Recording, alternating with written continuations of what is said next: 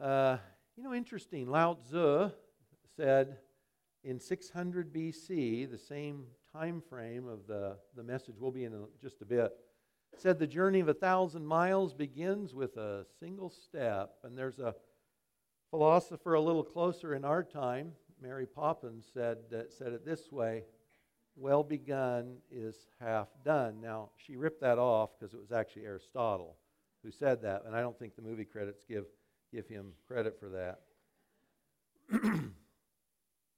a big part of living life well, much less finishing life well, really has to do with starting life well. What, the, the things, the way we start, the assumptions we make the decisions that we make as we sort of proceed through life, especially from the front end of that, they end up making us. The decisions we make as we start going forward, they end up making us. So, how, how have we begun? Doesn't matter how old you are at this point, if you can hear me, you can think, sort of back as far as my memory goes, what has my beginning looked like? Or what does it look like now? Just say I'm beginning life.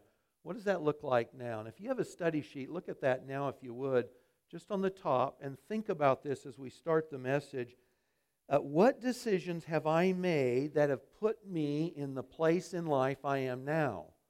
What decisions have I made in the past that have put me in the place in life I am now? Now, those decisions might be positive, and you can say, I'm reaping the fruits of those, or they may be negative, and you can say, I see the fallout of decisions I made perhaps last week or perhaps decades ago. I can see those in my life now. Just think about that for a minute as I've begun, as I've made decisions, what decisions have made me? What decisions have put me in the place I am today? What beliefs have I been operating on?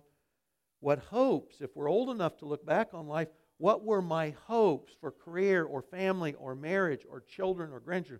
Any of that. What were my hopes like? And if I've lived long enough, what has that turned out to look like? And why?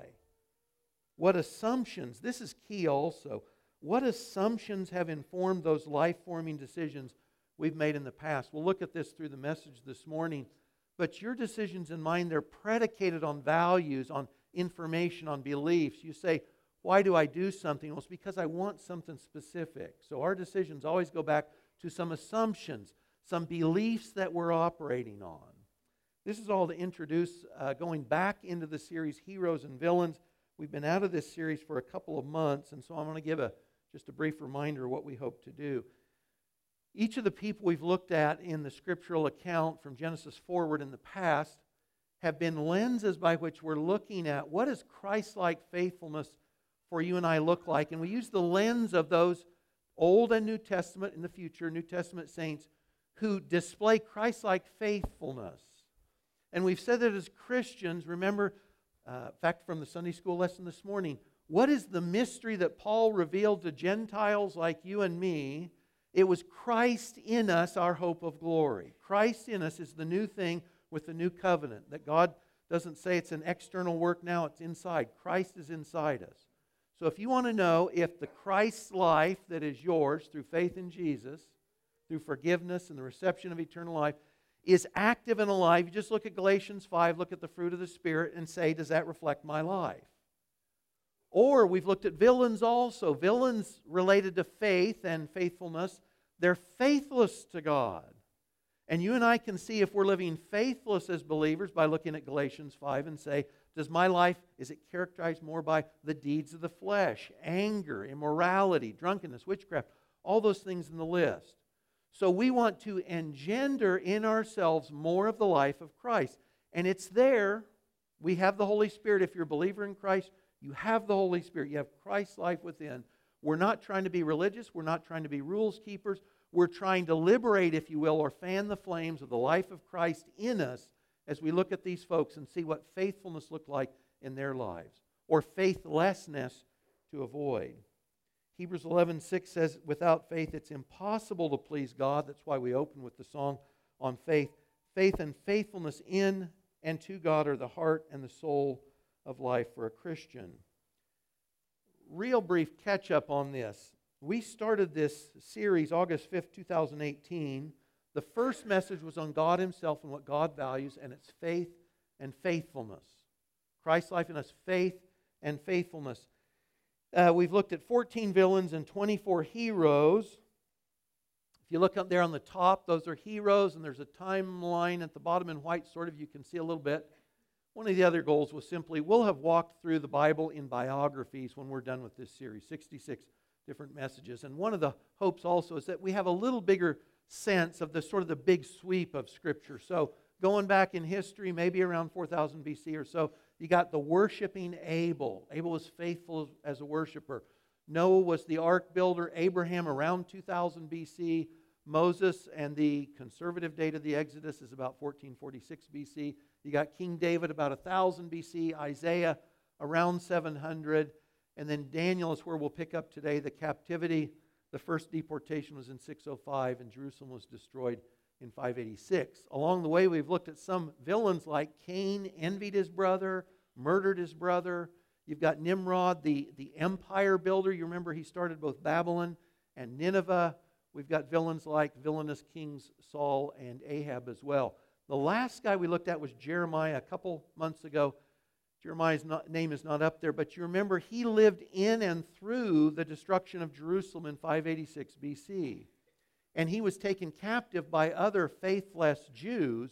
And as far as we know, he ended his life in Egypt as they basically uh, took him captive and went down to Egypt to avoid uh, the Babylonians. So, this is the 40th message we're in this morning, and we're looking at Daniel. Now, Daniel is uh, in the first group that's taken captive out of Jerusalem. So, we'll, we'll be in Daniel 1 in just a minute.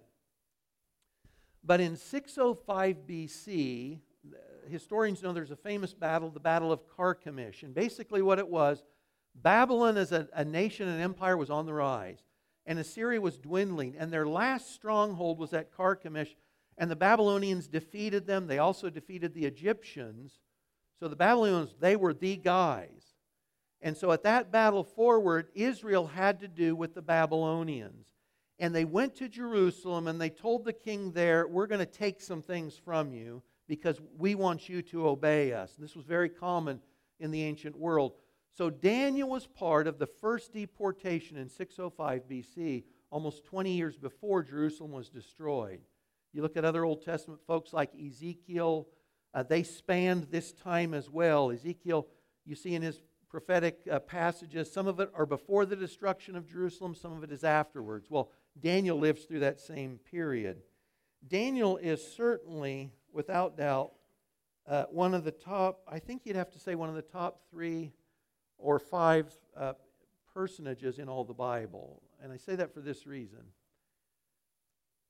If Scripture gives anybody much ink at all, because it's God's Word and God sees things as they are, God shows us the upside and the underbelly of saints and sinners alike. We said at the beginning, sometimes you'll see that sinners look better than saints, and sometimes you see the opposite as well. Um, but you see that throughout, and Daniel has no strike against him in all the record. There's 12 chapters in the book that bears his name.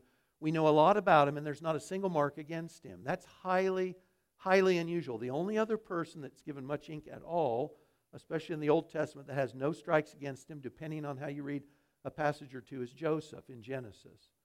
So Daniel's a guy who is characterized by Christ like faith and faithfulness, very uniquely so, singularly so. And that's who we're going to be looking at this morning. Got two points for this morning.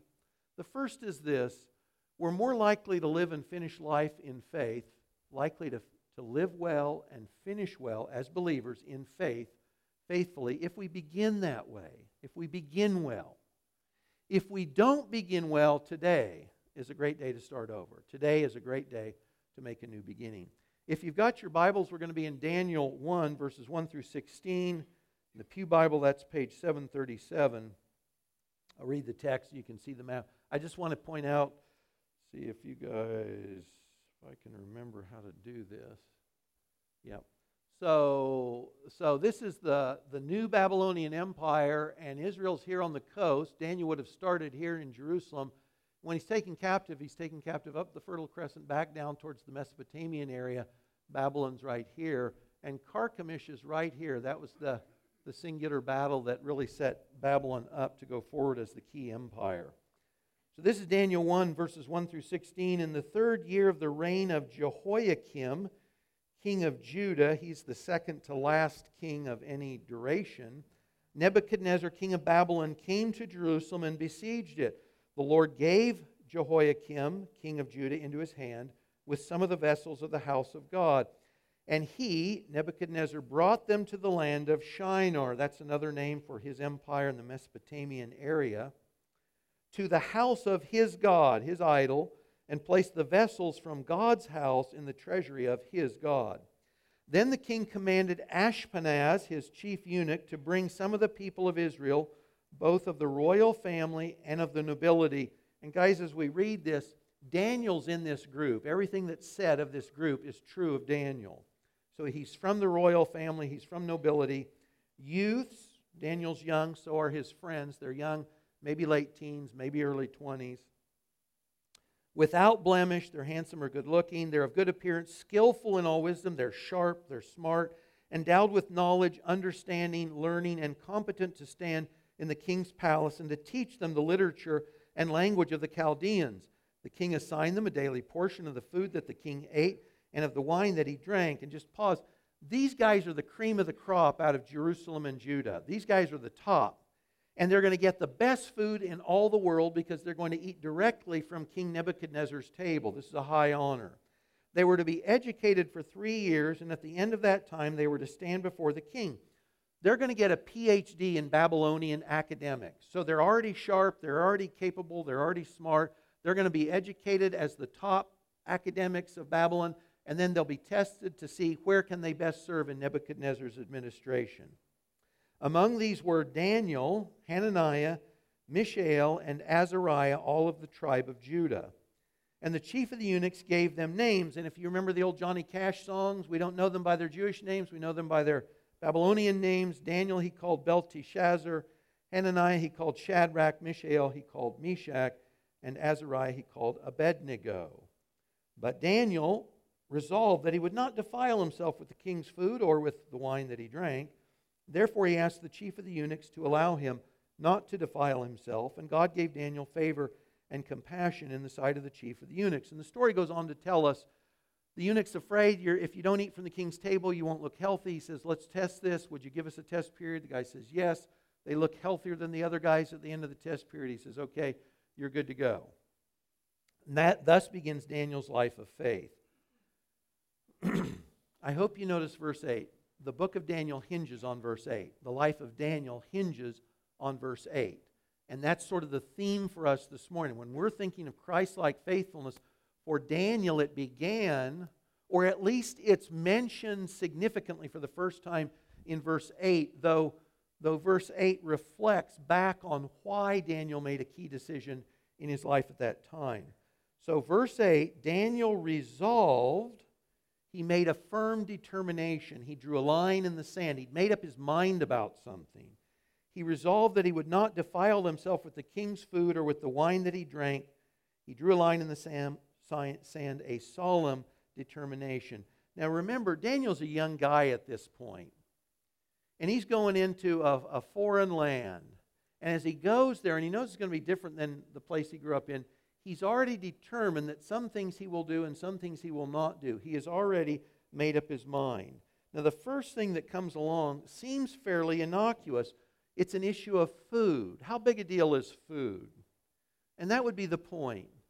It didn't matter to Daniel that the first trial, the first test that came up in his life was what you and I might consider a minor thing what we eat. You know, today we know all foods are clean. We can eat anything we want. So we could tell Daniel, hey, no biggie. But Daniel lived under the law, and food to him was a big deal. And so Daniel's determination, his resolve related to the food he ate or didn't eat, it actually set the course for the rest of his life. And this was Daniel beginning well. Later in his life, he's going to face the threat of execution. You read in Daniel's book, and, and Nebuchadnezzar says to the wise men, of, among which are Daniel and his friends, Tell me my dream and tell me what it means. And, but he won't tell them what the dream is. And so he says, I'm going to wipe you all out. And Daniel and his friends, they don't freak. They fast and pray and they trust God, and he gives them the solution. After that, later, Daniel risks his life when he tells Nebuchadnezzar, God's going to cut you down. You're like a big tree that's grown too big for your own head. God's going to cut you down and humble you. When threatened later by the threat of death by lions in a den, when the Medo Persian Empire takes over the Babylonian and King Darius is on the throne, Darius is tricked by other court administrators who don't like Daniel. They know he's a Jew, they know he does everything right. They're only going to get him on his Jewish religion. They make a law that's passed that says if anyone prays to anyone but King Darius, he gets thrown in the lion's den. And Daniel knows that. And what does he do? Three times a day. He keeps doing the same thing he did before. He kneels, he faces Jerusalem, and he prays. It didn't matter what had come up. The big temptations Daniel had later, the ground had been set for his faithfulness in the first one on the food. He began well, and to every challenge that came up, he simply responded the same way he had with that firm resolve that he wasn't going to defile himself for anyone or anything. And it started with what he ate. Daniel was faithful throughout his life in prayer and in reading God's word. You see this, we'll talk about a couple of these elements later. But enemies under King Darius knew that this guy prayed all the time. That's why they, they could pin him down with a, with a law by coercion. They knew he prayed all the time. Daniel also, we knew, was committed to God's word because we see him reading God's word in Daniel chapter 9 when he's reading the scroll from Isaiah the prophet. He was informing his faith, and each test that came along had been informed by the prior one where he had resolved and made up his mind. He began well, and that's what we want to do. Uh, seems appropriate on Veterans Day weekend to mention that the Marine Corps motto is Semper Fi, which means always faithful always faithful. And that's exactly what you see in the life of David or of Daniel. I have no doubt that Daniel was making up his mind every day along the way, just like you and I do too, which means he is praying or he is reading or he's hanging out with others. But it all began at that resolution in verse 8 that when temptation came up, I already know what I'm going to do. I've already made up my mind. I'm good to go no matter what comes up. So, if we want to live well and finish well, it's best to start well. So, before we go on, just, just pause for a moment again and just ask yourself what are the decisions that have made me? What was my beginning like? And what has it been since then? Now, I'm going to do something I usually don't, and I'm going to break up the message into two. So, for now, initially, I only want to talk to you if you're 25 years old or younger, and this isn't a hard line in the sand if you're still at the point in life in which you, your beginning is beginning, so you still live with your parents, maybe even if you're in college, you're not out of college yet, you're in high school, uh, you're not your own yet. You're, you're still subject to someone else's either control or influence, sort of as an authority figure. So I want to talk to you first. How do you, you're making your beginning you're putting together the elements that will be the beginning of your life.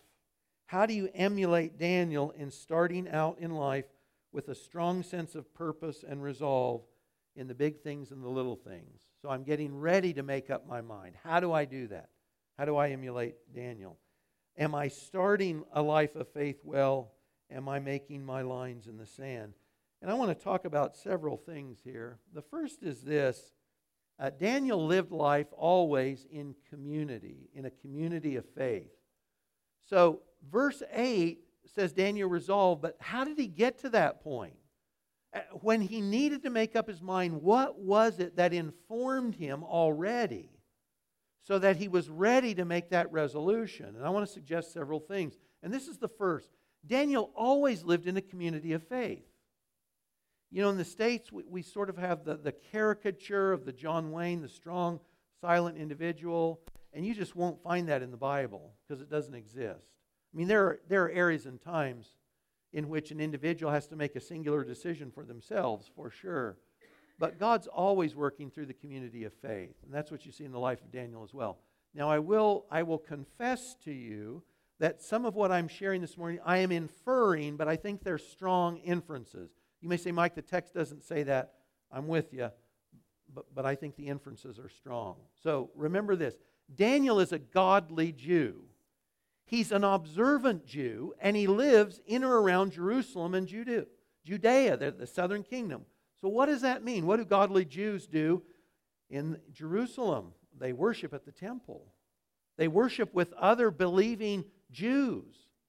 Uh, Daniel would have grown up going to the temple. He would have been there for the three mandatory feasts every year. He might have been there for morning or evening sacrifices. He would have heard the priest choir singing the songs of David. He would have grown up in that. What we would say in today's language is we would say Daniel went to church. Daniel grew up in church as an observant Jew in and around Jerusalem. When we say dare to be a Daniel, dare to stand alone, there's an element of truth in that, but it presupposes this American version of things, which simply isn't true. There are times in which you will have to make up your mind, it's just you there, absolutely. But the faith that gives you the ability to be resolved about an individual event is fostered in the community of faith. That's important. It's singularly important. He didn't grow up doing this thing all by himself, he grew up with other observant Jews.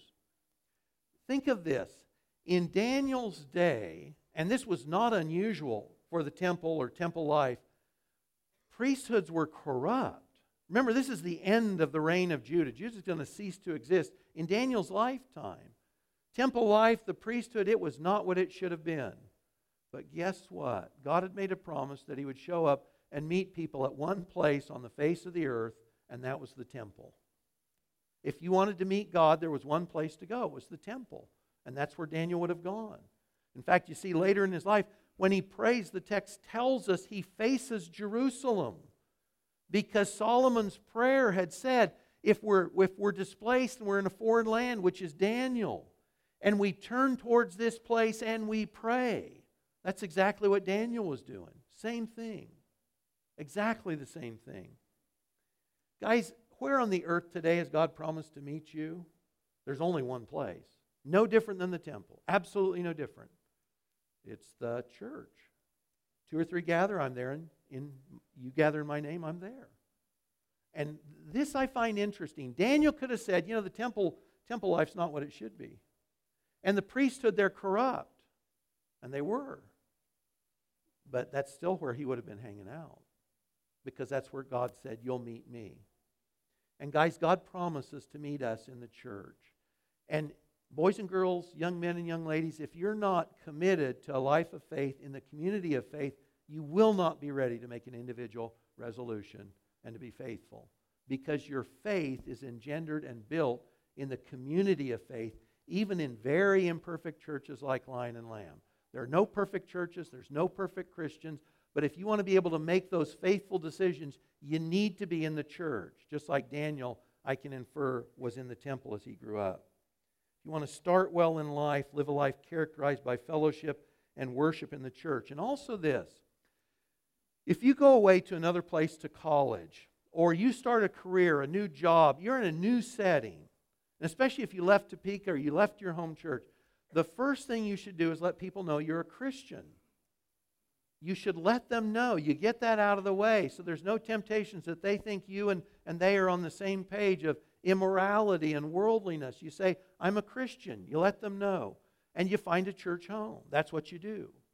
And Daniel not only grew up in the household of faith in the temple, but guys, he's always hanging out with the other Jews in Babylon. So his ability to resolve and be faithful on the front end came out of a life lived in the community of faith. And he did that throughout the rest of his life. And that's what we're called to.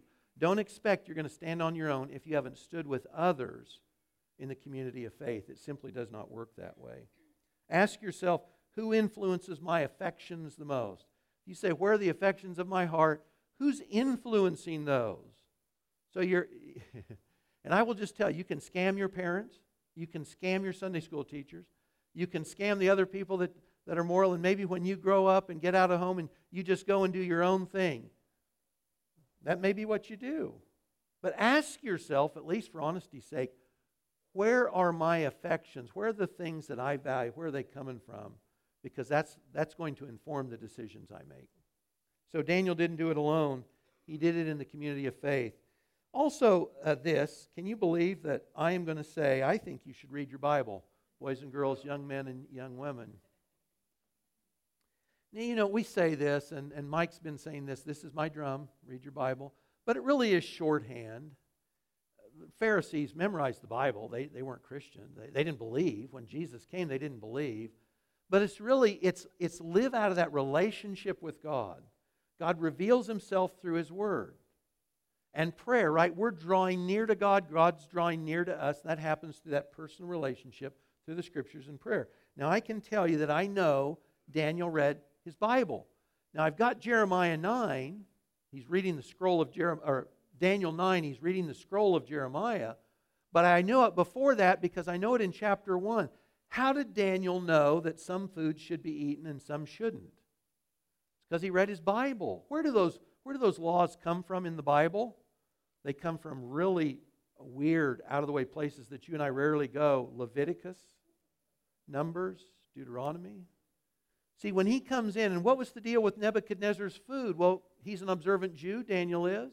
You don't eat pork, you don't eat shellfish, you don't eat fish that don't have fins and scales.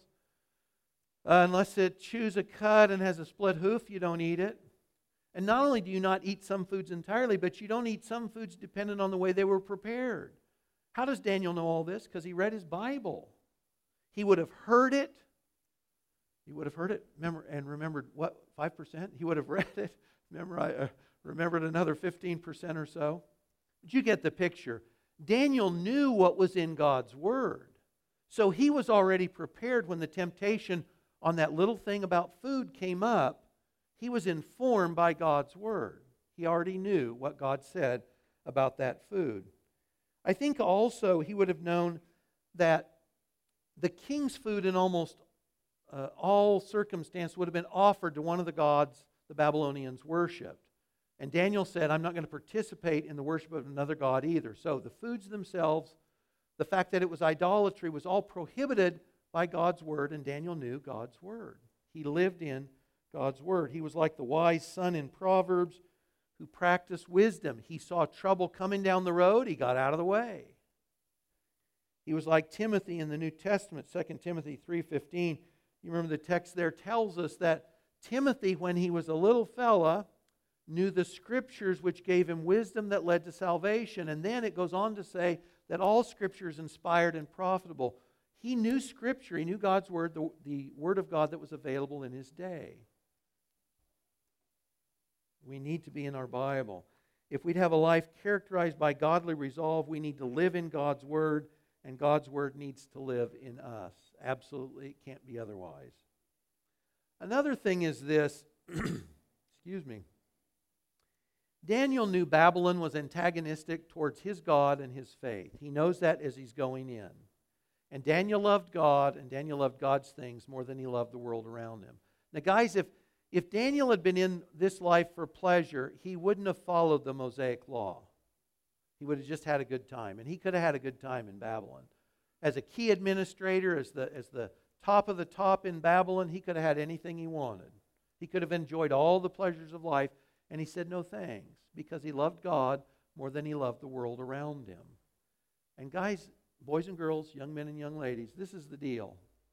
If you are unaware that the streets you walk on, the friends you, you get along with, the, the stores you go to, the internet you, you cruise, is absolutely opposed to your God and your faith, you're going to go down. You're absolutely going to go down. And I think this is one of the ways where the church and Christians generally really, really fail to be discerning. Because we know that all things are lawful, we forget that they're not all profitable. And because of that, we're willing to entertain one thing and another. And a little bit we might say, no big deal. But what you find is your affections grow more and more in the direction of the world's offerings. And Daniel knew that. And he loved God, and he loved God's things more than he loved the world and the opportunities of the world around him. 1 John 2 15 through 17, John says this in the New Testament. He says, Don't love the world. Now, guys, the world we occupy, it's a lovely place, right? Spectacularly pretty in different areas. It's subject to sin and death. But you've got spectacular aspects of God's glory on the earth today.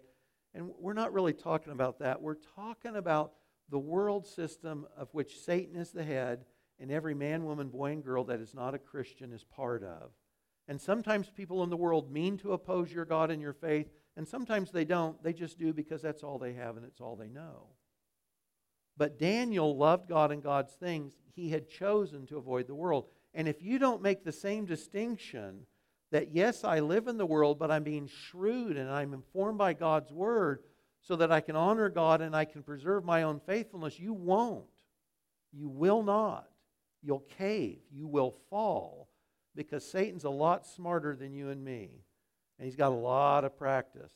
And the world is opposed to your God and to your faith. And if you don't live like that, you will not survive spiritually. Is that what we're doing? So if you're young young man, young woman, boy or girl, are you doing the things? Are you growing up in a way that Daniel did so that he could make those resolutions and could be faithful no matter what came up? Now I want to switch gears and I want to talk to the over 25 crowd, and that is just to say you're old enough that you've got some history behind you. So you might be 30, but let's say you're on your own, you're in your career, you're married, you have kids, you're 50 or 60, unmarried, doesn't matter. You've just lived long enough that you can look in the rearview mirror of life and you can see where you started as an adult, making life decisions for yourself, where you started and where you've been up to the point of where you are. What does that look like? Now, we might look back and cringe. I look back at certain things I did 50 years ago. I still cringe at them. I'm not talking about that.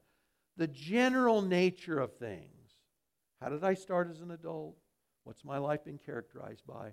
What has got me where I am today? Now, for many of us, we're going to say, I didn't start well. We might say, I'm not doing well today. That's I want to talk to you at this point. You're driving down the road of life and you realize you're on the wrong road. What's the first thing you do? You, you stop, don't you? You just stop. You know, if I'm in the mountains and I'm lost, I don't want to keep going like I, I'm going to find. I just want to stop. The further I go in the wrong direction, the more in the wrong direction I am. The first thing we want to do is just stop. I look in the rearview mirror. I say, I don't like where I started. I don't like where I've been. I'm not sure I like where I am today, the first thing we do is we stop. Just stop. This could be all kinds of different things, guys, all kinds of different things. If I am swimming in a, in a pool of debt, overspending, I need to quit my excess spending. I may need to cut up my credit cards. I may need to change my lifestyle. I just stop spending money I don't have to spend. There's a host of other things too for believers. Favorite sin among Christians? Eating. Overeating, right? It's the favorite, it's, we define it. it. It defines us on, maybe even on potlucks, on godly fellowship of potlucks. We're, uh, we're practicing a form of gluttony, right? We overeat.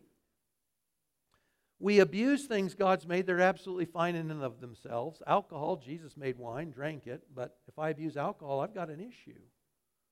Or I may abuse drugs, legal drugs or illegal drugs. I may be stuck on pornography. There's Christians, we can sin with everybody else, right? We've got a carnal nature that still enjoys that stuff. Now, some of these things, some of these things, some of the sins that we may still uh, be in today, some of them you, you might say, Mike, it's easy to say stop, it's a different thing to do it. And, and I get that for sure. Absolutely. You know, some sins we practice, and guys, besides our carnal natures wanting to sin, because they do, that's all they can do Besides that, a lot of times we are sinning because we're not right, we're not healthy, and that sin is a form of, we're just trying to cope. We're just trying to get through another day. And if you say stopping is, is easy to say but not so easy to do, I fully understand that. And I'd say I'm with you on that. And if that's you, you talk to me or you talk to one of the other elders, and we'll chat and we'll help each other for sure. But the first thing we want to do if we look back and we say, I didn't start well, I haven't been doing well, is to stop. Stop whatever it is that's getting us where we are today in a negative position. After we stopped, excuse me, we need to start thinking about what faithfulness in the image of Christ looks like. Now, guys, this is a version of Read Your Bible, but let me just Let me just coming at it from a different angle, okay? Resolve, resolve to meet with God every morning in Scripture and prayer. Resolve to do that. You know, some of us, we've been away from God long enough, we're not sure what His voice sounds like anymore. But you, you resolve to meet God, to meet God, and He's going to speak through His Bible. And you ask God, Lord, would you speak to me through your word? I need to hear from you. And He will. And you pray, and pray is, yes, I'm pouring out my heart, I'm blowing it again, Lord. Or would you help my friend or my family? But we're also giving Him thanks. Lord, thank you that I'm here, that I have life and breath, that I have the opportunity to make decisions today. But choose to draw near to God every day. It's the relationship. We talk to God in prayer, God talks to us in His Word. Resolve to do that. Nothing and no one can replace your relationship with God. So we talk about the community faith. I'll mention that again. But no one and nothing can replace God in you. Uh, when Kathy and I started teaching kids Sunday school many, uh, many years ago, the kids would ask, How often should we read our Bible? Because we said, Can you believe this? 25 and 30 years, we told kids, You got to read your Bible. How often? We said, Just read your Bible on the days you eat.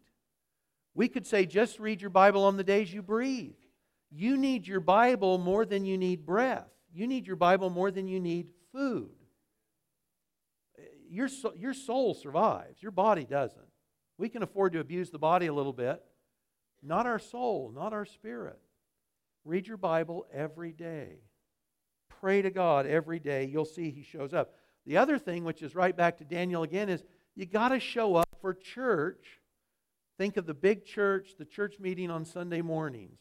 Guys, there Jesus shows up when the church meets. Now you can say, and I can tell you biblically, if you're a Christian, you have the Spirit of God, He's with you, you can't escape Him. Right? Jesus said, I'm with you always, even to the end of the age. No place you can go from Him. Psalm 139. We're good with that. But you cannot meet Christ alone in the same way you meet Christ in the assembly of the church. God shows up when the church meets in a different way than you'll meet God on your own.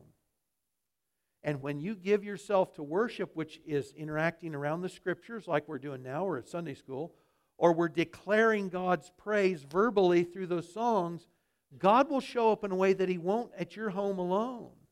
And typically, what I find is God will put thoughts in my head that I didn't get someplace else. And it might be from the message that I'm hearing, or it might just be a reminder of something else entirely. But I find out that God speaks, and I connect to God in a different way in the church gathered than I can or do at home. You need the assembly of the saints, you need the fellowship of the church to grow, to get back in the right place where you're making good decisions. Again, the other thing with that is Sunday mornings are great for some things and not for others. So Sunday morning's great for big group stuff, but it's terrible for personal or intimate fellowship. And for that, you really need to be in a small group, a home group. You got to be hanging out in a group small enough that you know others and they know you. You're praying for them and they're praying for you. They know your secrets and you know theirs. You got to have that. We all need that. And even if you're doing well and you get to church on Sunday morning, but you have no other Christian fellowship, folks that know you and that you know, you still won't grow. You still won't be ready for those points of resolution like Daniel was. You need that as well. The other thing is this if you're way behind, if you say, Mike, I am so far lost in the woods, or I'm so far down the road in the wrong direction, I'm so overweight, physically, emotionally, any way you say, I can't even think of the way back, then I'd say this don't worry about the big picture, just one decision and one day at a time. Uh, my dad was in Alcoholics Anonymous, many of you know, and uh, that's one of their mottos one day at a time. It's because you and I can't handle more than that. When Jesus told his disciples, You can pray like this, he said, Give us this day our daily bread. He didn't say, Give me my retirement package. He didn't say, Promise me next year's whatever. He said, Just today and that is so important. We will be discouraged from acting faithfully if we think we've got to recover something overnight because we, we realize we can't. We won't. But what you will find is if you make that one decision that day and just live out that day, and then you do the next you do the same thing the next day day by day you'll find that you're back on the road that you're back in the right direction that you're not lost anymore. It doesn't necessarily happen immediately but it will happen. And so take off our minds relieve ourselves of the burden. We're going to make it all right overnight. No we're not. We're just going to make the decision today that's faithfulness to god we're just going to do today the thing that god's given us to do today Guys, and most important along all of this, it's possible for you and I to say, you know, I, I've lived life. It's not been everything I hope, but it's sort of been okay. Yeah, I've had sins, I've had some challenges, I, but I'm not sure I'm feeling the relationship. And I would just challenge you to ask yourself, are you in the faith? If you say, you know, I, I don't feel like God's help is there, I don't feel close to God, I would just say, ask yourself the question, am I in the faith at all? If I'm, if I'm hoping that the Spirit of Christ inside me is living big and I don't have the Spirit of Christ, there's going to be a void. And we remind ourselves again going to church doesn't save you. Do you know what? Saying a sinner's prayer doesn't save you either. Sinner's prayers don't save. Someone will say, I prayed the sinner's prayer. I must be a Christian. I'm like, get a life. I did a lot of things in the past. That's meaningless today. Faith in Christ alone saves. Period. Have you trusted Christ? Is your only hope of heaven Jesus? Because if it isn't, I have no confidence in you being a Christian. And if I die, where do I go and why? It's the simplest question. It's the only question that matters. If I die, guys, I'm going to heaven. And if God tried to turn me back, he couldn't do it.